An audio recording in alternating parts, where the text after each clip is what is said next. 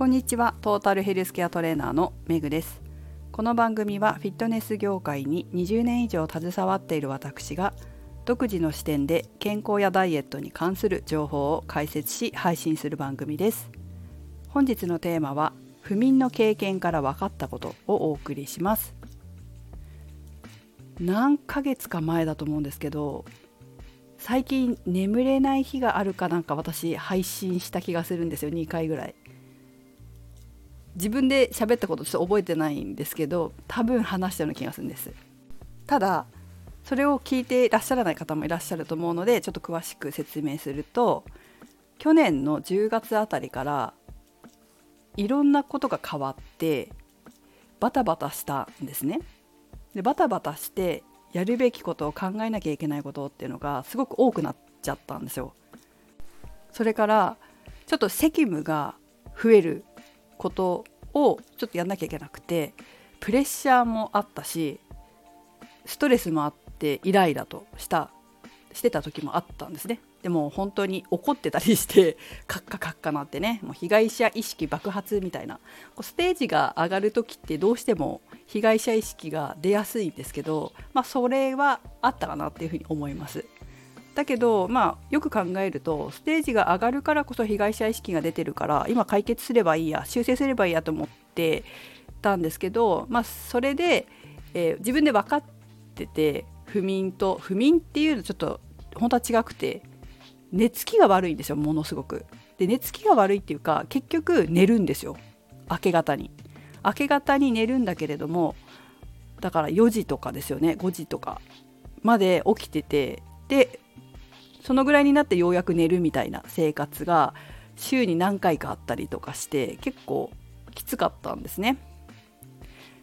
で、まあ、原因はストレスだろうなっていうのは分かっていたから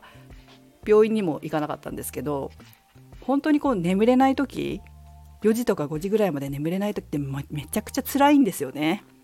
辛くて本当にこう薬に手出したくなるっていうか別に薬に手出していいんですよ。辛い方は是非病院に行ってお医者さんに相談して睡眠関係のねお薬を処方してもらうといいと思うんですけど私は何分こういう仕事をしているしなんか知ってる分自分で解明したいなってギリギリまでこう自分で解明しようかなと思ってたのと結局寝れるから。朝4時だろうが5時だろうが寝れるからいいやって思ってたんですよ。全然寝れなくて徹夜が3日続きましたとかじゃないからね、まあ、いずれ寝れるしなんとか日中で調整すれば死なないしっていう感じで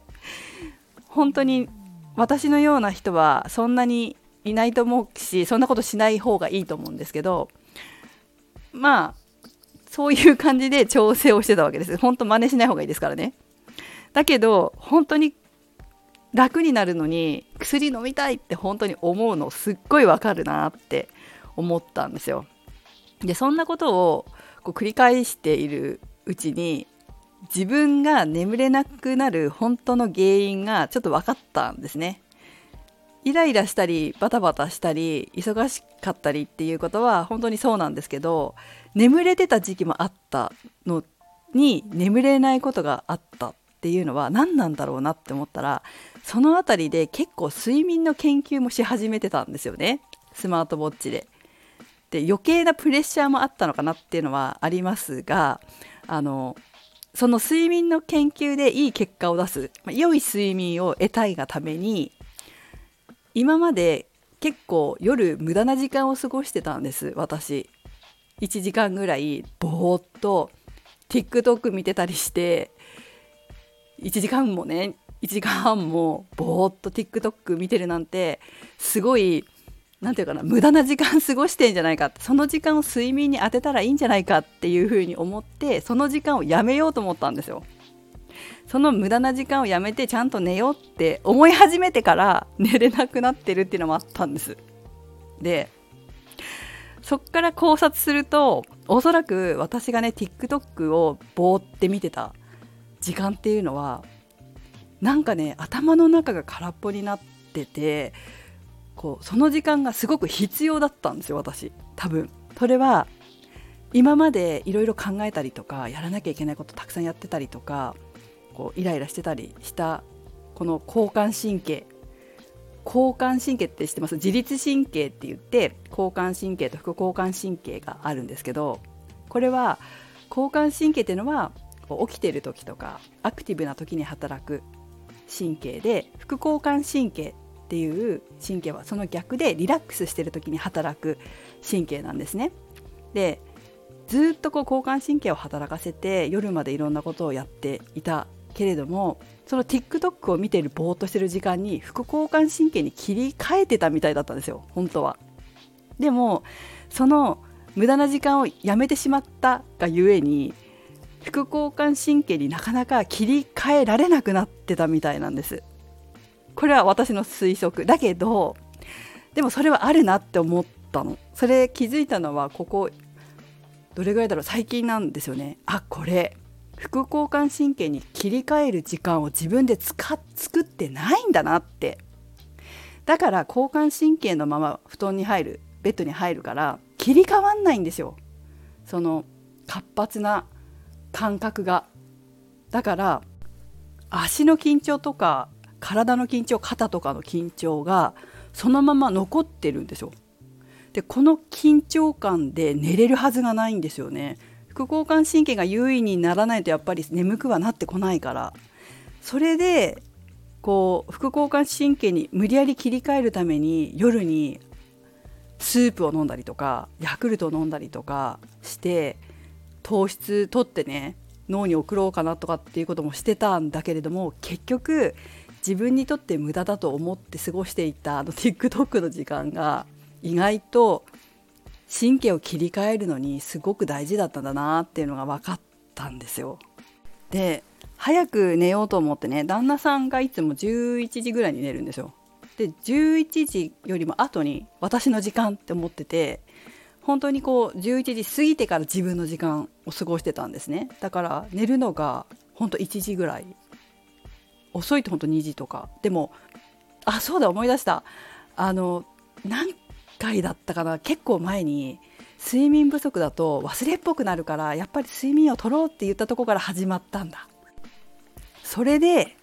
なるべく早く寝ようって思って心がけていろんなことをチャレンジしていたんだけれども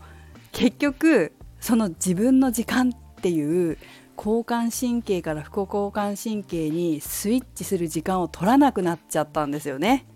そこが良くなかったんだなって今となると思います。私ねほんと自分の時間欲しい人で一人になりたいタイプなんですよ。一人で自分の時間作ってリラックスしたいっていうタイプでこう主婦もやってるから家事もあるでしょ？ね家事やってその後また自分の仕事やって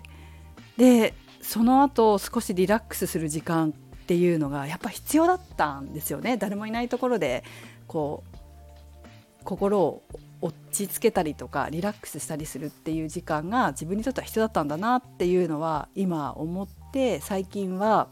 そういう時間を作るようにしてます。で今簿記2級の勉強をしてるんですけどこの簿記2級もねあのそれ始めたの8月なんですよ。で簿記2級ってもうアラビア語ですかっていうぐらい意味わかんなかったんですよ。もうね何語なのこれはっていうぐらい意味が分かんなくてもうほんと一問解くのに何日かかんのみたいな解説まで読むのにっていうぐらい大変でとにかく簿記の勉強すると余計にイライラするみたいなこともあったんですよ。ところが最近ねその簿記2級の勉強に慣れてきて日本語が分かるようになってきたんですよ。でちょっと間違ったとしても、まあ、復習で模試の勉強今してるんですけど間違ったとしても文章を読むと分かるようになったんですよスラスラスラってああそっかそっかこれってこうこうこうこうなんだなっていうのが分かるようになったからストレスがなくなったんですよね。で勉強好きで楽しいから最近はハーブティーを飲みながら簿記の勉強をして寝るっていうのがこう一つのリラクゼーションになってきてるっていうのもあって最近やってるんです。そうするとね眠れるんですよ。やっぱりこう自分のリラックスする時間っていうのはちょっとね必要だなって思いました。本当に必要なんだなって。やっぱり私にとっては一人の時間ってすごい大事だし本当1時間でも2時間でも短い時間でも自分のために時間を作るっていうことがこんな重要なんだなっていうことがやっとね分かったというか 分かったというかそんなにこう TikTok 見てた時間も無駄じゃなかったんだなっていう感じはありましたね。分かりました。ただあの TikTok じゃないものにはしようかなって思ってます。ちょうどね簿記の勉強もリラクゼーションに使えるようにもなってきたのでえそういったことで自分のための時間を作って寝る前にねえ副交感神経に神経を切り替えて、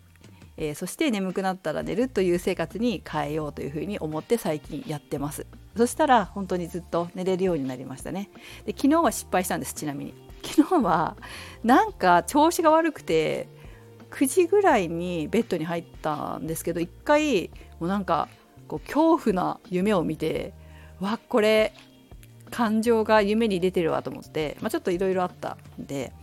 で感情がね夢に出てきて目覚めちゃったんですよ。でそこからまた眠れなくなってで体の緊張も抜けないからこれやっぱり交感神経優位になってるなと思って